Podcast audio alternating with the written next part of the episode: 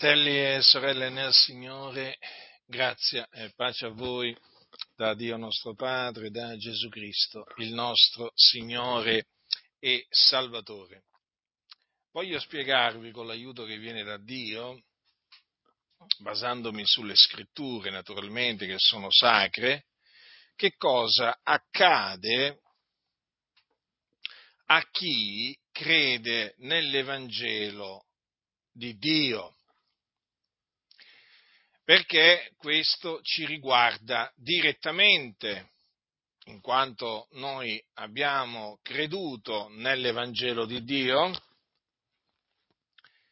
e perché trasmettendo l'Evangelo di Dio agli altri è bene che conosciamo quali sono gli effetti che si producono in coloro che credono nell'Evangelo. È di fondamentale importanza questo saperlo.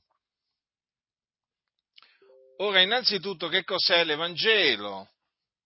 L'Evangelo è la buona novella o la buona notizia. E qual è questa buona notizia? Che Gesù di Nazareth è il Cristo, cioè l'unto del quale il Dio parlò ab antico per bocca dei suoi santi profeti, il quale doveva venire nel mondo e morire per i nostri peccati e risuscitare dai morti il terzo giorno. Le parole che Dio pronunziò per bocca dei suoi profeti in merito al suo Cristo si sono adempiute in Gesù di Nazareth che è appunto il Cristo. Dunque l'Evangelo è questo, che Cristo è morto per i nostri peccati, secondo le scritture, che fu seppellito, che risuscitò il terzo giorno, secondo le scritture, e che apparve ai testimoni che erano stati innanzi scelti da Dio. Questa è la buona novella. Ora, che cosa accade a chi crede nell'Evangelo o nella buona novella? Quindi è superfluo che vi dica, eh, prima di proseguire, che se l'Evangelo è questo, non può essere un altro. Mi pare ovvio, lo diamo per scontato questo. Le persone intelligenti capiscono che se questo è l'Evangelo non è che l'Evangelo è qualche cosa d'altro, no, l'Evangelo è questo. Dunque, se qualcuno vi viene a dire che l'Evangelo è Gesù vi ama, o Dio amore, o Gesù ti accetta così come sei, Gesù ti vuole dare un avvenire, Gesù vuole riempire il vuoto che c'è nel tuo cuore, Gesù è la risposta ai problemi dell'umanità. Oh Dio ha un piano per te, un piano meraviglioso per te. Dio è interessato a te, alla tua famiglia e così via. È evidente che se qualcuno vi, vi vuole fare credere o vi vuole, eh, diciamo, eh, diciamo, fare capire che quello è l'Evangelo, è evidente che voi lo dovete rigettare quel cosiddetto Evangelo perché si tratta di un altro Vangelo, proprio di un altro Vangelo. Ora qui io insisto su questo perché noto che c'è una forte opposizione in seno alle denominazioni evangeliche contro l'Evangelo sembrerà incredibile a, ehm, a molti, ma è proprio così. ho notato che i nemici più acerrimi dell'Evangelo di Dio sono le denominazioni evangeliche, per quanto ci riguarda naturalmente. Una volta pensavo che fossero solamente i testimoni di Geo, i mormoni, i cattolici eh, romani, i suedemorgiani, eh, i musulmani e così via. No, eh, non sono solo loro, eh, ci sono anche le denominazioni evangeliche, comprese quelle pentecostali, che appunto hanno sovvertito l'Evangelo di Dio e ne hanno creato uno tutto loro, uno tutto loro, un Vangelo fatto a loro immagine e somiglianza, proprio un Vangelo fatto su misura, adatto a loro ai tempi nei quali appunto si vive. E tutto questo naturalmente per non essere perseguitati a motivo dell'Evangelo, perché quando si annunzia l'Evangelo al mondo si viene perseguitati dal mondo. L'Evangelo è la parola, è la parola di Dio, l'Evangelo procede da, eh, da Dio e eh, il mondo odia eh, l'Evangelo. Allora queste denominazioni, per non essere perseguitate a cagione dell'Evangelo, hanno fatto, diciamo, un'operazione, eh, diciamo, vorrei definire chirurgica, diabolica, naturalmente, e cosa hanno fatto? Hanno sovvertito l'Evangelo, l'hanno manipolato e ne hanno creato uno finto. Poi ognuno naturalmente si è creato il suo, il suo proprio Evangelo, ma tant'è che poi quando sentono predicare l'Evangelo si scandalizzano. Ma cosa stai dicendo, fratello? Ma eh, che c'hai la verità tutta tu in tasca? Ragionamenti massonici naturalmente perché l'Evangelo poi diventa un'opinione, per, per farvi capire. Eh, io predico l'Evangelo di Dio, lo stesso Evangelo che predicava l'Apostolo Paolo. Ebbene, com'è che mi etichettano, diciamo, questi scellerati, questi massoni, questi anticristi? Eh? Come uno che predica il suo Evangelo. Cioè, come dire, questa è l'idea che lui ha dell'Evangelo, capite? Allora sappiate che questi qua sono anatema quelli che parlano in questa maniera, perché io annunzio esattamente, precisamente l'Evangelo che annunziava l'Apostolo Paolo, l'Apostolo Pietro, l'Apostolo Giovanni non annunzio un Vangelo diverso, il Vangelo diverso lo annunziano loro che sono degli anticristi, nemici di Cristo, nemici di Dio, malvagi, uomini che hanno un cuore malvagio e dal cui cuore appunto malvagio tirano fuori cose malvagie. Quindi quando vi capiterà a voi che vi diranno, beh, ma questo è il Vangelo come lo intendi tu. No, no, no, qui non è l'Evangelo come lo intendo io, questo è l'Evangelo di Dio. Se tu lo rigetti, tu sei un nemico di Dio, o meglio, tu sei anatema, tu che ti dici cristiano, evangelico, pentecostale, se tu non ti attieni precisamente a quello che predicava Paolo, all'Evangelo che predicava Paolo, tu sei anatema e te lo voglio dire chiaramente affinché tu non ti illuda, affinché tu non dica ma nessuno mai me l'aveva detto, te l'ho detto, te l'ho detto e senti bene quello che, quello che io ti dico perché è scritto, se alcuno vi annuncia un Vangelo diverso da quello che avete ricevuto sia anatema. Quando anche noi, quando anche un angelo dal cielo vi annunziasse un Vangelo diverso da quello che vi abbiamo annunziato, sia egli anatema. Quindi che cosa significa? Che chi annunzia un Vangelo diverso da quello che annunziavano gli Apostoli è maledetto, non importa, non vogliamo sentire ragionamenti tipo ma quello ha studiato molto all'università, ma sai, quello è un medico, quell'altro è un biologo, ma sai, quell'altro è un avvocato. A noi non ci interessa niente quante lauree ci abbia, quanti studi, non importa quanto sia lungo il suo curriculum, non ci interessa proprio niente, non ci interessa quale università abbia biblica abbia fatto, quale scuola biblica abbia fatto, se ha preso dieci lode, se non ha preso dieci lode, non ci interessa chi conosce, non ci interessa se fa dieci conferenze al mese o trenta, non ci interessa niente. Noi vogliamo semplicemente sapere se annunzia l'Evangelo che annunziava Paolo. Se non annunzia l'Evangelo che annunziava Paolo, per noi è anatema, può essere pastore, si può definire pastore, dottore,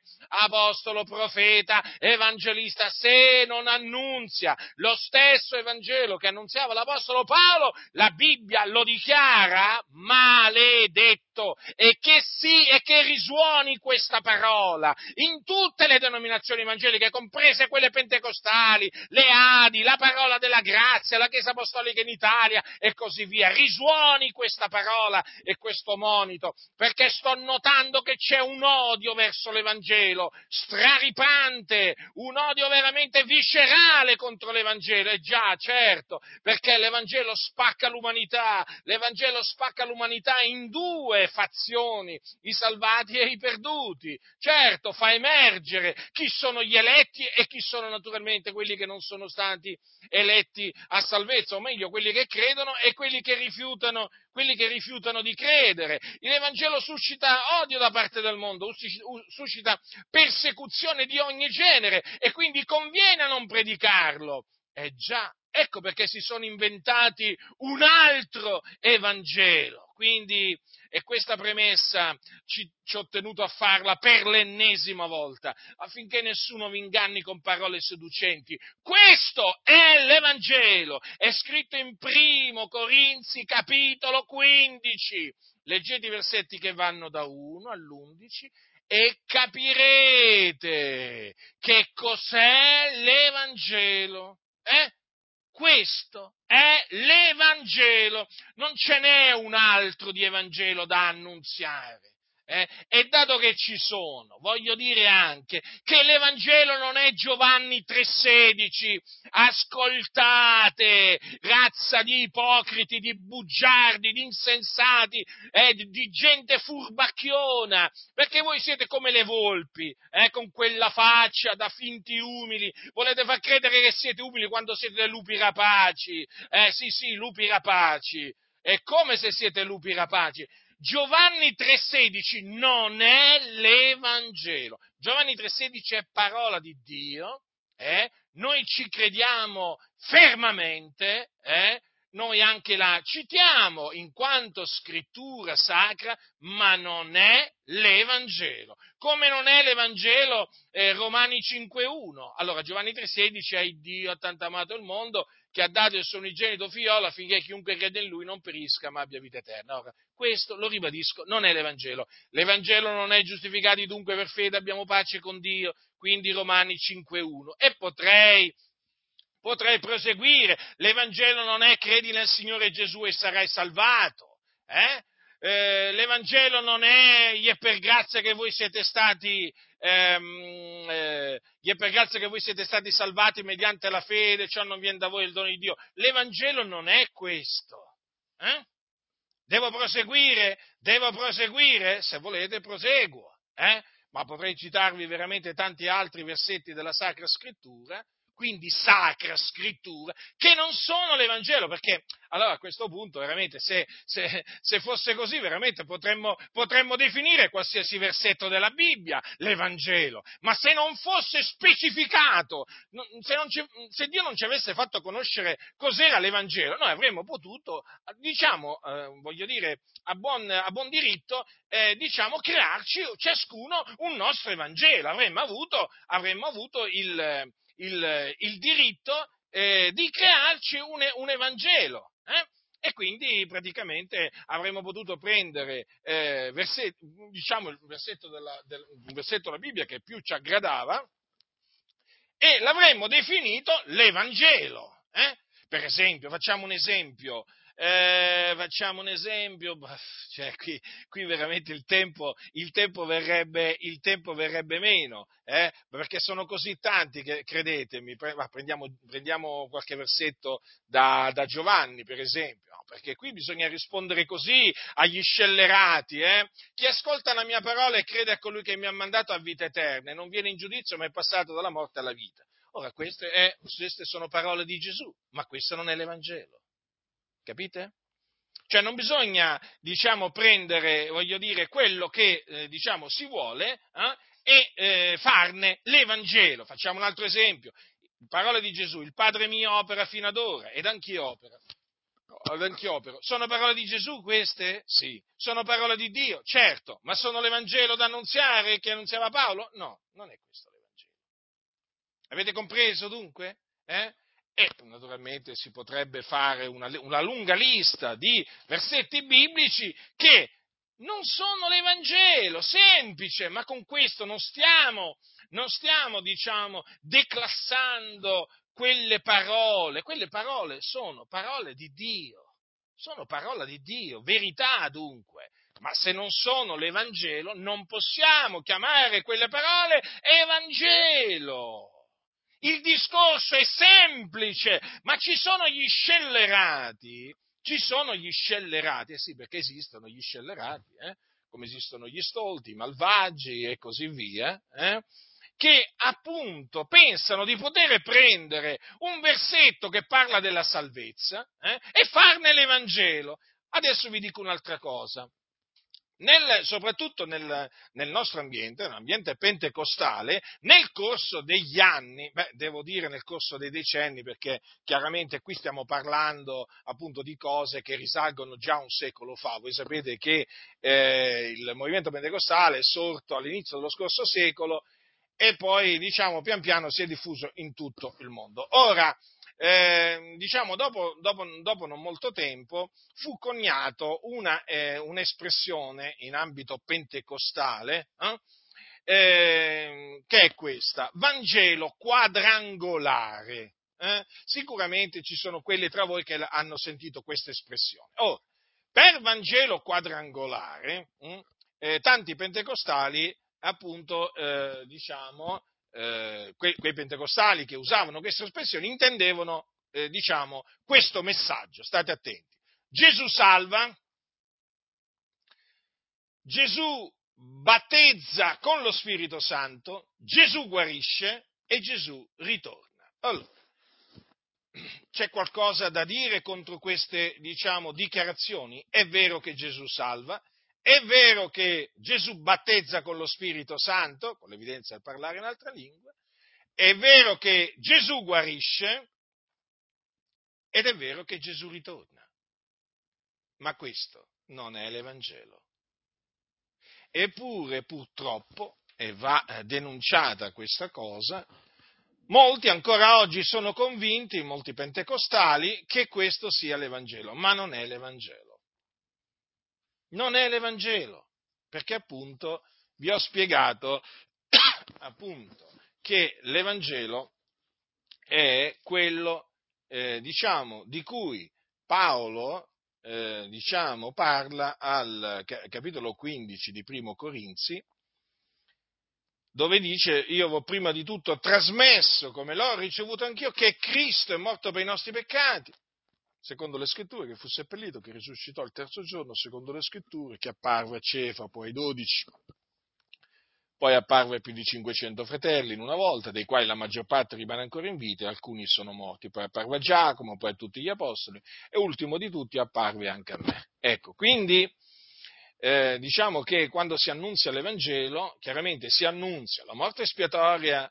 di, eh, di Gesù Cristo, perché appunto è chiamata morte espiatoria, perché, perché Cristo è morto per i nostri peccati, no? quindi per espiare i nostri peccati. Infatti egli versò il suo sangue per la remissione dei nostri peccati. Poi si annunzia il suo seppellimento, hm? poi si annunzia la sua resurrezione dai morti avvenuta il terzo giorno, eh? e poi si, eh, annunzia, eh, diciamo, si, si, annunzia, la sua apparizione, no? nel senso che Gesù, dopo essere risuscitato, apparve eh, ai testimoni che erano stati innanzi scelti da Dio. Ora, Paolo diceva, così noi predichiamo e così voi avete creduto. Ora, questo era l'Evangelo che gli apostoli, quindi non solo l'Apostolo Paolo, annunziavano al mondo e nel quale avevano creduto i Corinti, che appunto poi credendo erano entrati a far parte del corpo di Cristo. Infatti Paolo gli dice all'inizio del, di questo capitolo, fratelli, io vi rammento l'Evangelo che voi annunziate, che voi ancora avete ricevuto, nel quale ancora state saldi, mediante il quale siete salvati, e seppur lo ritenete, quale ve l'ho annunziato, a meno che non abbiate creduto in vano. Dunque, questo è l'Evangelo che l'Apostolo Paolo aveva ricevuto per rivelazione di Gesù Cristo, perché vi ricordo che lui non lo imparò e non lo, ricevo, eh, non lo ricevette da alcun uomo, ma lo ricevette per rivelazione di Gesù Cristo. Allora, questo è l'Evangelo, dunque, nel quale noi abbiamo, abbiamo creduto. Allora, che cosa accade a colui che crede nell'Evangelo di Dio. Allora, chi crede nell'Evangelo viene rigenerato, cioè mh, credendo nell'Evangelo diventa un figliuolo di Dio in quanto Dio lo rigenera mediante l'Evangelo. Infatti è scritto, eh, questo lo troviamo scritto nella prima epistola di Pietro, al capitolo, al capitolo primo, dal versetto 23, dice, eh, dice l'Apostolo Pietro, siete stati rigenerati non da seme corruttibile, ma incorruttibile, mediante la parola di Dio vivente e permanente, poiché ogni carne è come erba e ogni sua gloria è come il fior dell'erba, l'erba si secca, il fiore cade, ma la parola del Signore permane in eterno. E questa è la parola della buona novella che vi è stata annunziata. Dunque, la parola del Vangelo è la parola del Signore che permane in eterno, è la parola di Dio vivente e permanente, mediante, mediante la quale noi siamo stati rigenerati, cioè mediante la quale noi siamo eh, diventati figli di Dio. Ecco dunque che cosa avviene eh, a chi crede nell'Evangelo. Egli viene rigenerato. Qualcuno dirà, ma allora eh, gli uomini non nascono figliuoli di Dio? No, gli uomini diventano figliuoli di Dio quando credono nell'Evangelo, cioè nella buona novella che Gesù è il Cristo. Mm? Dunque, eh, questo è di fondamentale importanza ribadirlo perché quando Giovanni dice eh, a tutti quelli che l'hanno ricevuto e gli ha dato il diritto di diventare figlioli di Dio, a quelli cioè che credono nel suo nome.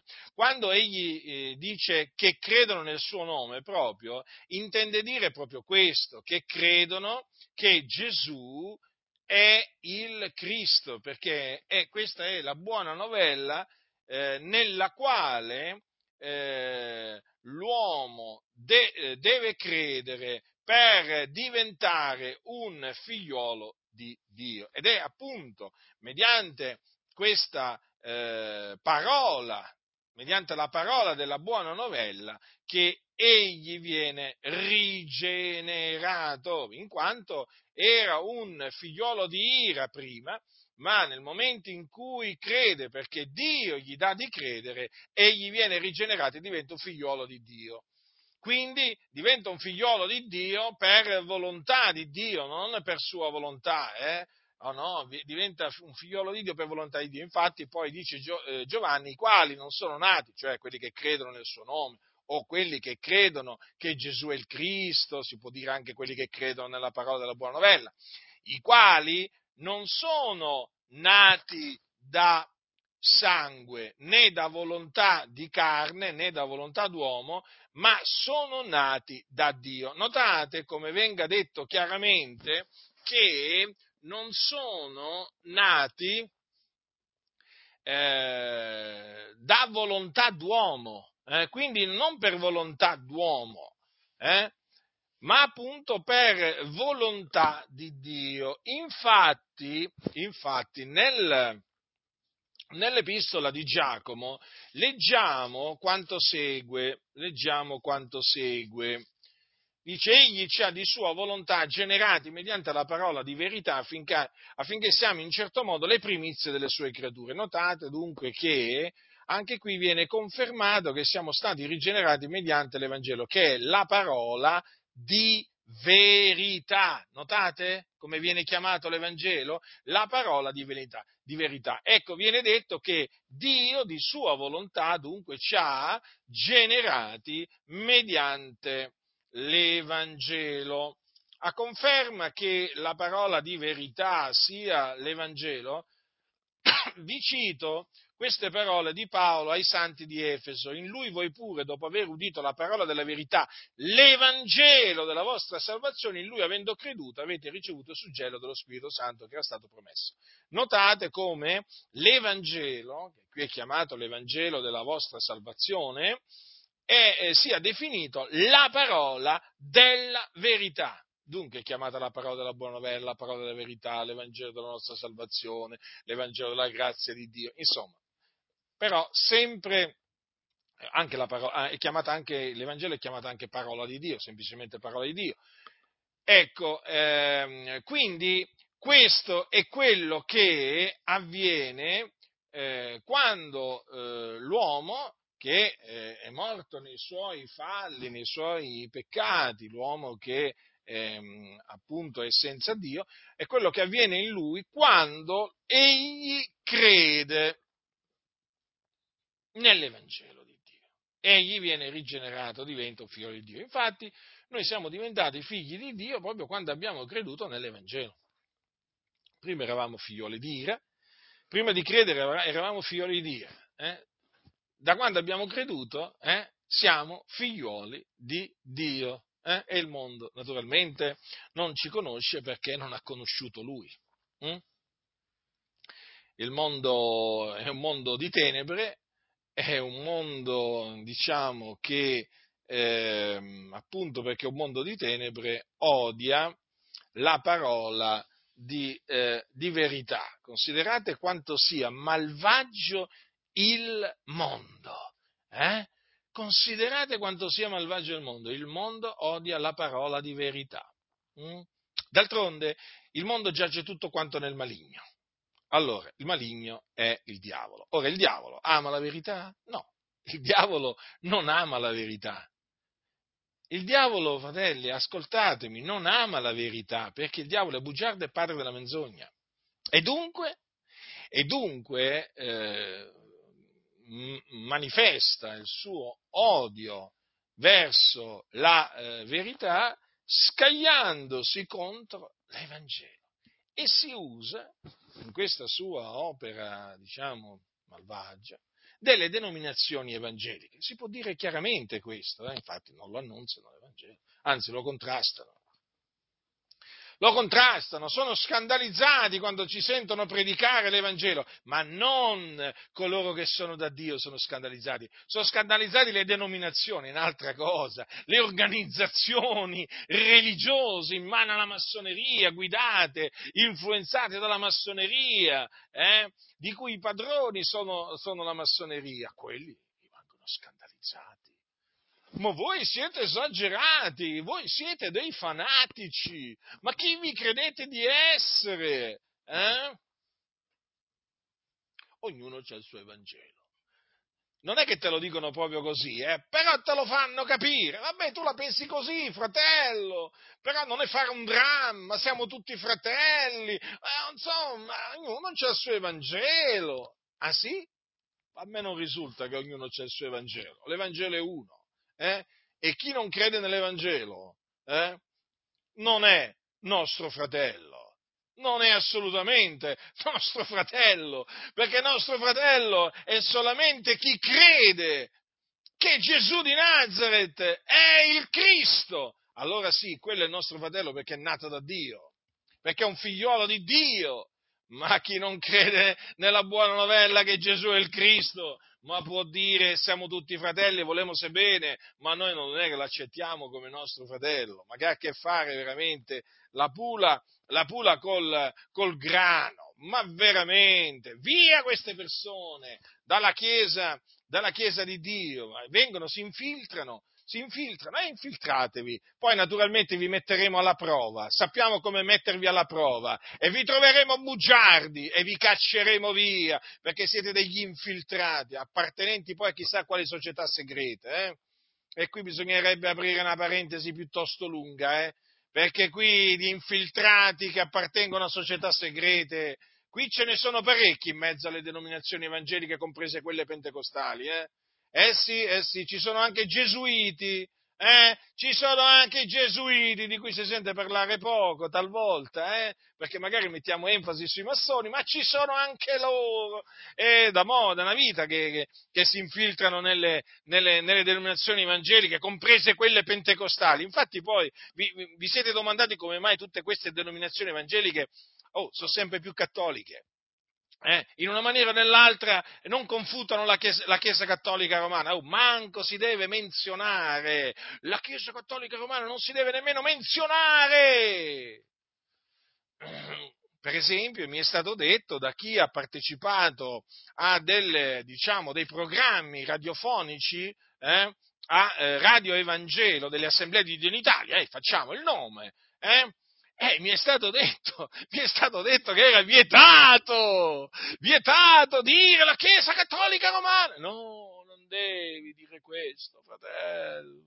Devi dire la religione tradizionale, eh, o magari la religione dei miei padri, dei miei nonni, dei miei bisnonni, insomma, qualcosa però che non sia la Chiesa Cattolica Romana, perché ci ascoltano al Vaticano, non sia mai, non sia mai che un cardinale si sintonizza su Radio Evangelo o il Papa e ci sente dire queste cose, ma che succederà? Che succederà?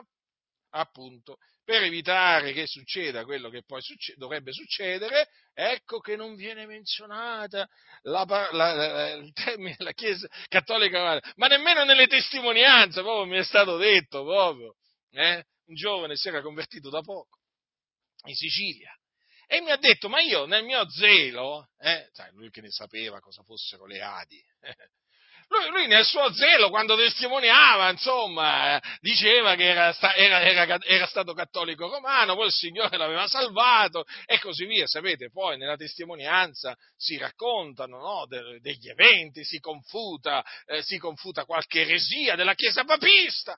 Qualcuno lo prende, vedendo questo giovane così, così zelante, così franco quando parlava, lo prese al lato e gli disse, fratello, astieniti, è meglio che, sapete, loro hanno poi tutto questo parlare, tutto questo parlare così che sembra dolce, no? È pieno di veleno mortifero, eh? Evita, fratello, non, ci, non dire così, hai capito come? Hai capito come? Cioè, ma vi rendete conto? Ma vi rendete conto? Ma vi rendete conto, fratelli nel Signore? eh, in mano a chi sono capitati tanti credenti. Eh? Poi mi dicono che io ce l'ho con le Adi. Ma io non è che ce l'ho con le Adi, nel senso io non ce l'ho con i fratelli in Cristo.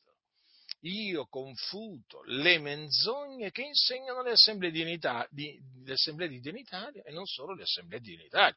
Ho confutato anche le menzogne della nuova Pentecoste, le false dottrine della parola della grazia. Perché dicono io ce l'ho con le Adi? Come se esistessero solo le Adi sul pianeta Terra o in Italia.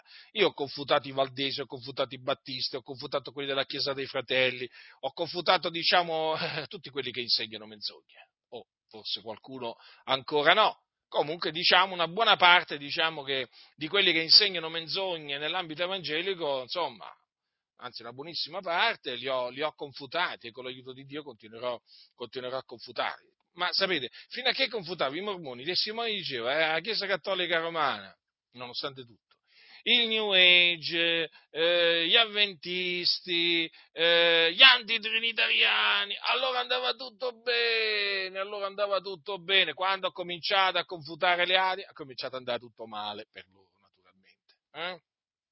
Loro pensavano che io diciamo, avessi, eh, avrei, come si dice, sorvolato sulle Adi, avrei sorvolato. E perché dovevo sorvolare sulle Adi? Eh? Perché, per quale ragione? Con tutte le menzogne che veramente sono venute fuori, dovevo sorvolare su tutta quella massa di menzogne che ne ho trovate, eh? ne ho trovate e ne continuo a trovare. Allora, quindi, ehm, ecco, eh, quindi questa è una delle cose che accade a chi crede nell'Evangelo di Dio. Un'altra cosa che accade a chi crede nell'Evangelo di Dio è questo. Egli viene salvato, liberato dai suoi peccati. Sì, perché l'uomo senza Cristo, l'uomo senza Dio è sotto il peccato, è schiavo del peccato, perché chi commette il peccato è schiavo del peccato. Nel momento in cui appunto eh, questo schiavo, chiamiamolo così, eh, crede nell'Evangelo, egli viene affrancato dal peccato. Quindi da schiavo che era diventa un uomo libero. Ecco perché Paolo dice che l'Evangelo è potenza di Dio per la salvezza d'ogni credente, del giudeo prima e poi del greco. Notate, per la salvezza, eh? Potenza di Dio per la salvezza d'ogni credente. Quando appunto leggete questo termine, la salvezza, cos'è? La salvezza dal peccato, l'affrancamento dal peccato. Questa è la salvezza di cui parla la sacra, la sacra eh, scrittura. Vi ricordate quando, quando quell'angelo apparve a Giuseppe? Hm? Vi ricordate Giuseppe che voleva, quando voleva lasciare occultamente Maria? Eh? Eh, perché Maria era rimasta incinta per virtù dello Spirito Santo e loro a quel tempo erano fidanzati. Allora lui, quando si avvide di questo, si propose di lasciarlo occultamente, ma mentre aveva queste cose nell'animo, gli apparve un angelo del Signore che gli disse, in sogno questo, eh, Giuseppe, figlio di Davide, non temere di prendere te con Maria, tua moglie, perché ciò che in lei è generato è dallo Spirito Santo, ed ella partorirà un figliolo, tu gli porrai nome Gesù, perché è lui che salverà il suo popolo dai loro peccati. Eh? Dunque, la ragione per cui fu chiamato Gesù è questa, perché è lui che salverà il suo popolo dai loro peccati. Infatti, il nome eh, Gesù in ebraico, che è Yeshua, vuol dire Yahweh salva. Eh? Vedete dunque, nello stesso nome di Gesù eh, c'è proprio questa, eh, diciamo, eh, come si dice, opera di salvezza compiuta eh, appunto dal Signore. Mm? E questa opera di salvezza, naturalmente, Dio l'ha, mm, l'ha compiuta eh, facendo sì che eh, il, il suo, il suo Cristo morisse hm, per i nostri peccati e risuscitasse dai morti. Ecco, dunque, è Lui che salverà il suo popolo dai loro peccati. Ricordatevele queste cose perché sono di fondamentale importanza. Dunque, da che eravamo schiavi noi, siamo stati, diciamo, eh, salvati, liberati dai nostri peccati in virtù appunto della, eh, del fatto che abbiamo creduto nell'Evangelo. Quando dunque gli apostoli, vi ricordate, dom- eh, risposero così alla domanda del carceriere, a questa domanda del carceriere di Filippi, Signori che debbo fare io per essere salvato? Quando gli apostoli gli risposero, credi nel Signore Gesù e sarai salvato tu e la casa tua, allora quel credi nel Signore Gesù significa credi nell'Evangelo, eh? Perché è l'Evangelo che è potenza di Dio per la salvezza d'ogni credente. Eh?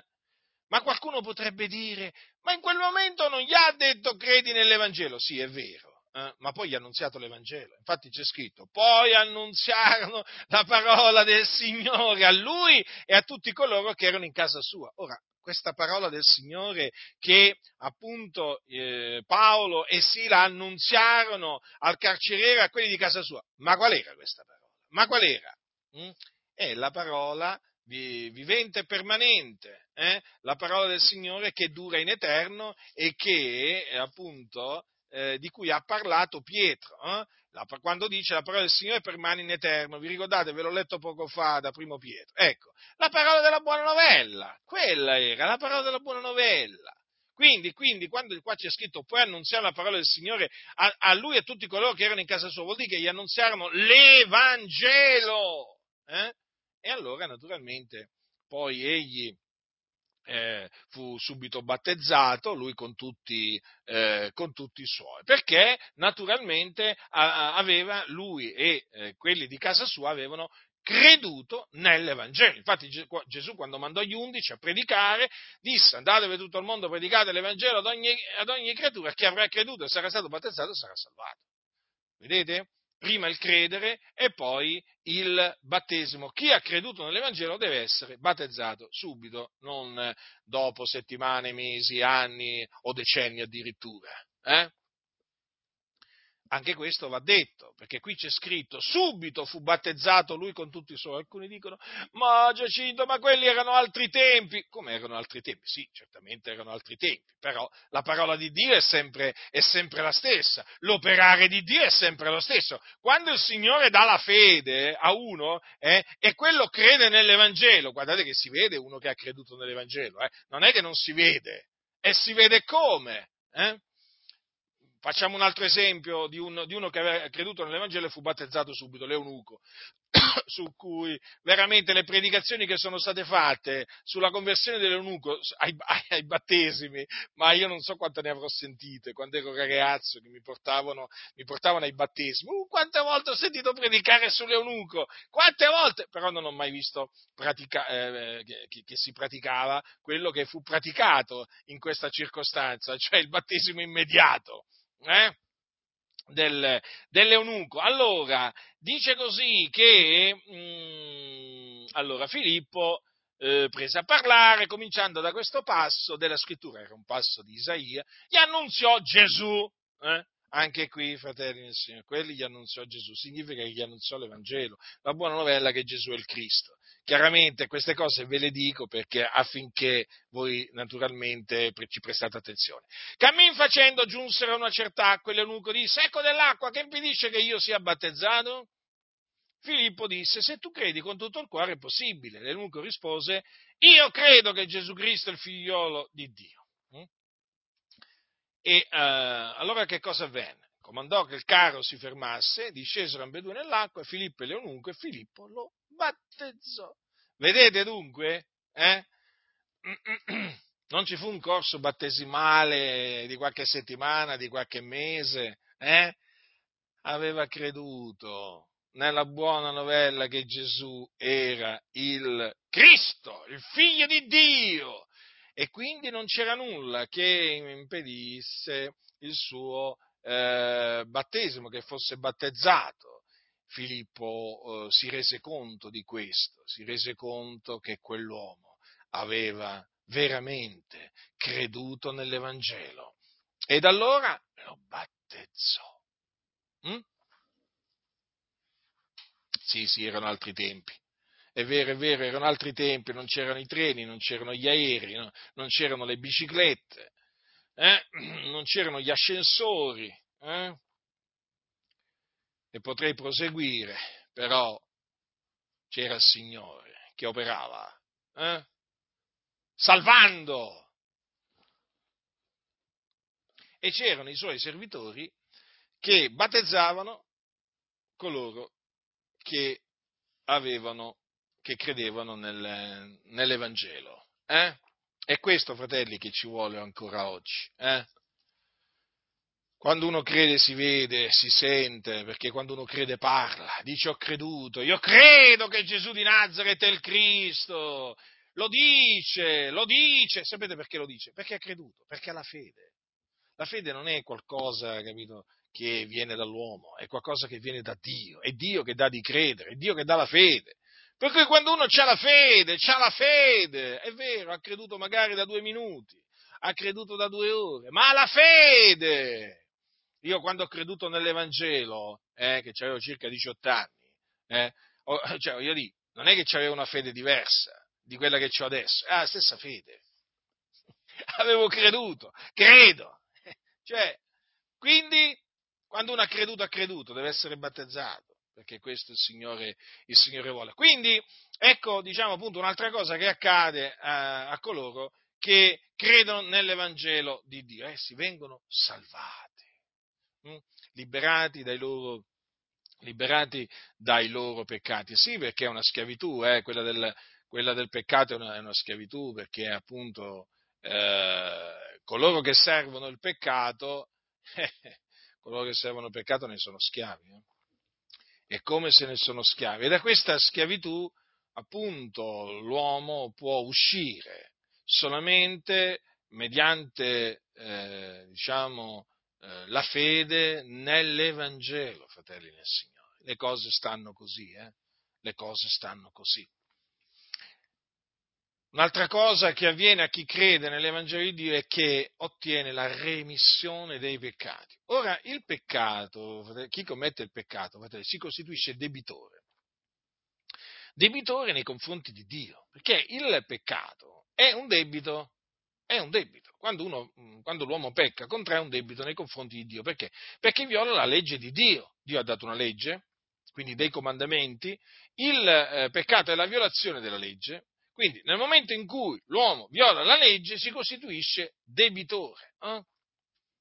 Ora, i peccati dunque sono dei debiti. Chi è che può rimettere i, ehm, i peccati all'uomo? Il prete? No, il prete non rimette i peccati all'uomo. I peccati li può rimettere solamente il Dio. Mm? Ora, quando è che avviene questa remissione dei peccati? Quando è che sopraggiunge la remissione dei peccati nell'uomo peccatore, cioè nell'uomo che è senza Cristo, senza Dio nel mondo? Eh? Avviene quando egli crede nell'Evangelo. Infatti, vi ricordate le parole di Pietro a casa di Cornelio? Eh? Di lui attestano tutti i profeti che chiunque crede in lui riceve la remissione dei peccati mediante il suo nome. Dunque, eh, Pietro che cosa annunziò ai, eh, a Cornelio a quelli di casa sua? L'Evangelo Fratelli, dirà Pietro in seguito eh, a Gerusalemme, voi sapete che fin dai primi giorni Dio scelse fra voi me affinché dalla bocca mia i gentili udissero la parola del Vangelo e credessero. Notate quindi che quei gentili credettero nell'Evangelo che lui aveva annunziato e credendo nell'Evangelo ottennero la remissione dei peccati. Ed è, ed è così, fratelli del Signore. Noi infatti, avendo creduto nell'Evangelo, abbiamo ottenuto la remissione dei peccati. Considerate quanti debiti, fratelli, ma ci avete mai pensato quanti debiti avevate accumulato nel cospetto di Dio? Io ne avevo accumulati tanti, ero pieno di debiti. Eh?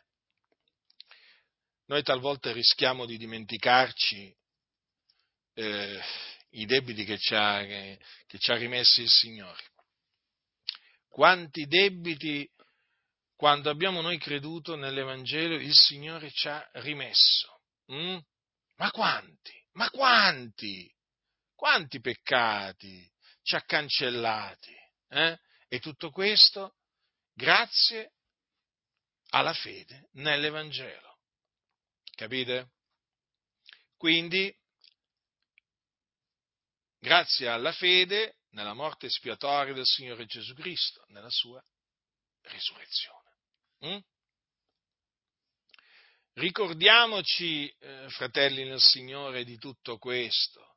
Non dimentichiamo quello che eravamo a quel tempo, quando eravamo senza speranza, quando eravamo senza Cristo, senza Dio nel mondo non ce lo dimentichiamo, non ce lo dimentichiamo mai, fratelli, non ce lo dimentichiamo mai e non ci dimentichiamo mai com'è che siamo diventati quello che oggi siamo.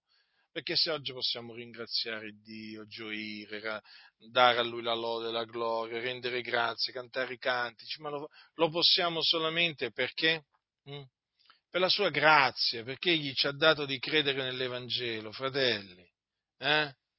Quando noi, quando noi diciamo Signore ti ringraziamo eh, per aver rimesso i nostri peccati, ecco, facciamo bene, ma ricordiamoci che appunto questa remissione l'abbiamo ottenuta credendo nell'Evangelo, fratelli, nell'Evangelo. Cosa accade a chi crede nell'Evangelo di Dio di altro? Eh, egli viene giustificato. Eh sì, fratelli egli viene reso giusto. Infatti dice che l'Evangelo è potenza di Dio per la salvezza di ogni credente, del giudeo prima e poi del greco, poiché in esso la giustizia di Dio è rivelata da fede a fede, secondo che è scritto, ma il giusto vivrà per fede. Chi crede nell'Evangelo riceve la giustizia di Dio che si basa sulla fede. Eh? Una giustizia che è attestata dalla legge e dai profeti. Mm? Questa è la giustizia di Dio mediante la fede in Gesù Cristo per tutti i credenti. Ecco dunque che cosa avviene eh, a colui che crede nell'Evangelo. Egli viene giustificato e quindi può dire giustificati dunque per fede abbiamo pace con Dio per mezzo di Gesù Cristo nostro Signore. Sì, giustificati dunque per fede, perché il giusto vivrà per la sua fede. L'uomo non è giustificato mediante le opere della legge, ma soltanto mediante la fede nel Signore Gesù Cristo. Quindi, quando abbiamo creduto nell'Evangelo, siamo stati giustificati per grazia, fratelli. Qualcosa di meraviglioso. Eh? Qualcuno dirà, ma quante cose meravigliose avvengono in, in, colui che crede nell'Evangelo di Dio. Ma certo, ma queste sono cose meravigliose, gloriose, eh, per le quali veramente noi celebriamo l'Iddio vivente, è vero, lo ringraziamo, lo esaltiamo. Dio veramente ha fatto cose grandi per noi e noi noi siamo nella gioia proprio perché lui ha fatto cose grandi lui, e noi lo magnifichiamo, sì, ci chiamano fanatici, ma che volete? Che volete? Ci chiamano esagerati, ma che volete? Eh?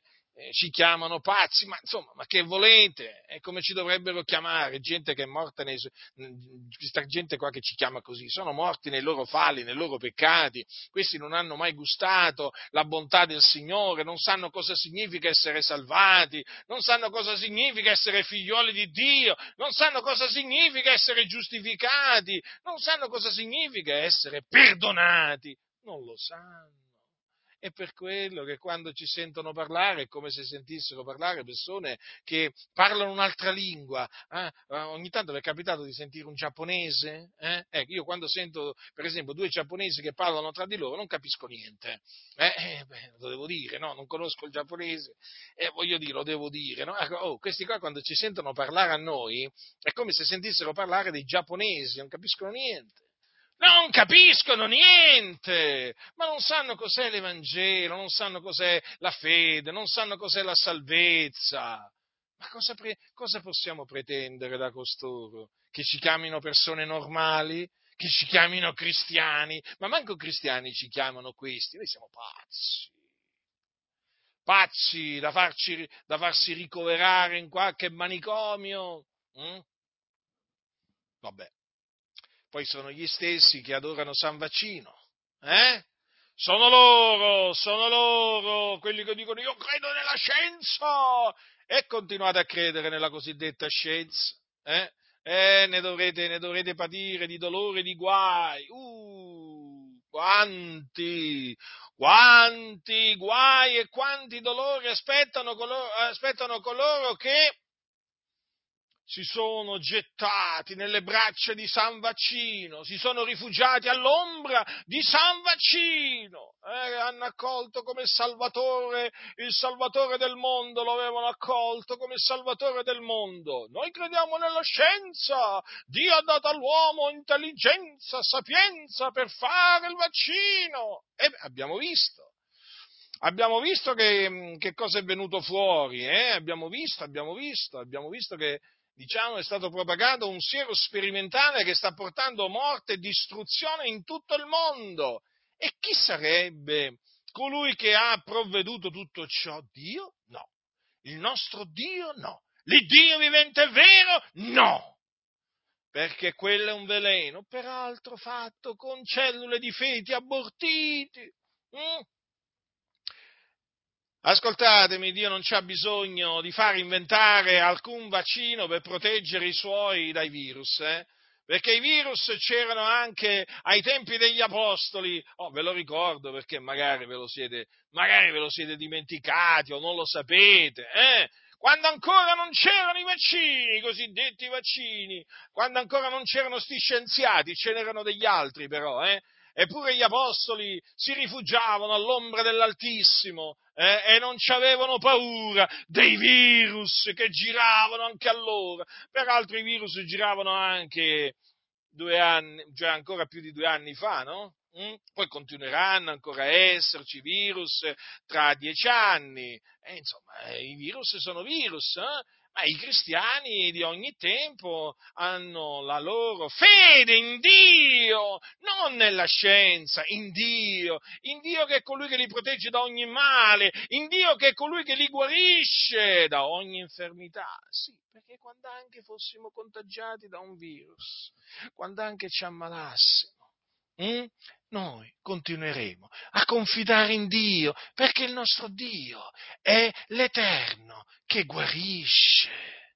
Quindi, e questi qua poi sono quelli che adesso vivono tremando, hanno gli incubi, eh, hanno gli incubi, vivono nella depressione, nella paura che gli può succedere qualcosa e ne hanno ben donde, perché qui dicono tutti che qui non si sa come andrà a finire. Eh? Come andrà a finire a quelli che si sono vaccinati, eh? che qui gli effetti collaterali a lungo termine, manco quelli che hanno fatto il, il cosiddetto vaccino li conoscono e hanno, ne hanno ben donde adesso questi, questi vaccinati a tremare dalla paura, ad essere presi da fobie varie, ma che volete? Voi vi siete rifugiati all'ombra di San Vaccino e adesso che dovete fare? O vi ravvedete e vi convertite, chiedete perdono al Signore, il Signore avrà misericordia di voi, perché altrimenti se continuate a indurarvi, a avere fiducia nella scienza, guai ci saranno per voi, dei guai, ve lo posso assicurare. Siete ancora in tempo, invocate il Signore affinché abbia misericordia di voi. Eh? Eh? La, la, scrittura dice che chi confessa i suoi peccati e li abbandona otterrà misericordia. Quindi, se volete ottenere misericordia, confessate la vostra ribellione a Dio, abbandonate Smettete di essere dei ribelli, confidate nel Signore, Dio avrà misericordia di voi, perché il Signore è misericordioso, ma lasciate perdere, lasciate perdere sti scienziati che tanti ne hanno fatti morire, tanti ne continueranno a fare, a fare morire con le loro menzogne, con le diavolerie che inventano. Eh? Dunque vi stavo dicendo che questi qua che si sono rifugiati all'ombra, all'ombra del siero sperimentale sono quelli che appunto ci accusano poi di essere fanatici, di essere talebani e così via. E eh, appunto, ma se questi qua, questi non sanno cosa significa veramente cosa sia l'Evangelo, non sanno cosa significa eh, credere, credere nel, nell'Evangelo, non sanno, non sanno niente, non sanno niente. Come possono appunto riconoscere in noi dei cristiani, come possono riconoscere in noi degli uomini, delle donne, che abbiamo riposto la nostra fede in Dio? Non possono. Ci troviamo veramente in una situazione particolare. Ci troviamo veramente in una situazione particolare. Hm? Eh, ma i fatti sono questi, fratelli nel Signore. Mm, I fatti sono questi, sono, sono sotto gli occhi di tutti. Hm? Eh, triste, è triste, ma questa situazione che c'è in queste denominazioni, perché? Perché esiste? Ma perché queste denominazioni confidano nell'uomo e non in Dio. Capito? Nella parola dell'uomo, ma non nella parola di Dio. Sì, con le parole, eh, sì, le sprecano le parole, ma non ci credono, non ci credono nella parola di Dio. Dicono una cosa ma ne fanno un'altra, sono persone doppie. Mm? Sono persone doppie. Ce l'avete presente le persone doppie che dicono una cosa e ne fanno un'altra? Ecco, questi qua dicono dobbiamo avere fede in Dio, poi scappano davanti a un virus. Parlavano dei giganti, parlavano, parlavano di Davide che sconfiggeva Golia con una, con Goliat con una pietra e con una fionda. Oh, è arrivato un virus, manco un gigante alto due, due o tre metri, eh? è arrivato un virus e sono scappati. Oh, ma scappati veramente? Eh? Io mi ricordo, mi ricordo quando all'inizio che eh, il governo ancora nemmeno aveva detto chiudete i locali di culto. Questi proprio li hanno chiusi loro, sono scappati. Sono scappati proprio, sono fuiti proprio. Eh? Ah, proprio non gli è interessato proprio a niente. Eh, hanno avuto paura, hanno avuto paura del virus. Ma vi rendete conto? Ma ci rendiamo conto di chi sono questi cosiddetti pastori evangelici? È gente che vive nella paura, è gente che non ha fede in Dio. E poi sono quelli che ci dicono, voi siete fanatici, eh? pensate di avere la verità solo voi, noi abbiamo la verità, la conosciamo, abbiamo la parola della verità, ma sapete per loro la parola della verità che noi proclamiamo è la nostra opinione, capito? Tu la pensi così, Giacinto, ma non puoi pretendere che tutti la pensino come te. Allora, ascoltate bene, questa è la parola della verità. Se non ci credete, problemi vostri, guai a voi. Ma questa è la parola della verità. Non è una mia opinione su un cibo, su un giorno. Questo è l'Evangelo della grazia di Dio, l'Evangelo della gloria del beato di Dio. Se non ci credete, ditelo apertamente, io lo so tanto che non ci credete, e ditelo che non ci credete nell'Evangelo, no? Eh, almeno mostrate una certa coerenza, ma non dite che credete nell'Evangelo e poi ve la prendete con chi, con chi crede nell'Evangelo e lo predica, eh? perché siete una massa di ipocriti. Io lo so che voi non ci credete. Ah, come faccio a saperlo? Ma perché non lo annunziate? Paolo ci credeva e lo annunziava. Voi non ci credete e non lo annunziate. E che ci vuole, da, che ci vuole per capirlo? Eh? E che ci vuole per capirlo? Ci vuole una laurea o due lauree, tre lauree? Cosa ci vuole per capire una cosa del genere? È così semplice. Eh? Ma andiamo avanti e terminiamo. Allora, coloro che eh, credono nell'Evangelo vengono riconciliati con Dio. Eh sì, fratelli, perché l'Evangelo è la parola della riconciliazione è una parola mediante la quale eh, eh, colui che è eh, nemico di Dio viene riconciliato con Dio. Sì, perché l'uomo senza Cristo, l'uomo senza Dio è un nemico di Dio. Ascoltate cosa dice l'Apostolo Paolo ai santi di Colosse. Voi che già eravate estranei e nemici nella vostra mente e nelle vostre opere malvagie, ora Dio vi ha riconciliati nel corpo della carne di Lui per mezzo della morte d'esso, per farvi comparire davanti a sé santi e immacolati e irreprensibili. Quindi notate questo, noi eravamo, eh, eravamo nemici nella nostra mente e nelle nostre opere malvagie quando eravamo senza Cristo, quando eravamo senza Dio, eravamo questo, fratelli, eravamo nemici di Dio ma il Dio si è compiaciuto appunto di riconciliarci a sé. Eh? Allora, mediante eh, appunto eh, l'Evangelo, mediante l'Evangelo, cioè credendo nell'Evangelo, noi, eh, essendo che il Signore ci ha giustificati, siamo stati riconciliati con Dio abbiamo pace con Dio. Fratelli, ascoltate, è una cosa meravigliosa questa. Ma sapete, mh, mm, cioè, quando dice qua, quando dice qua, no?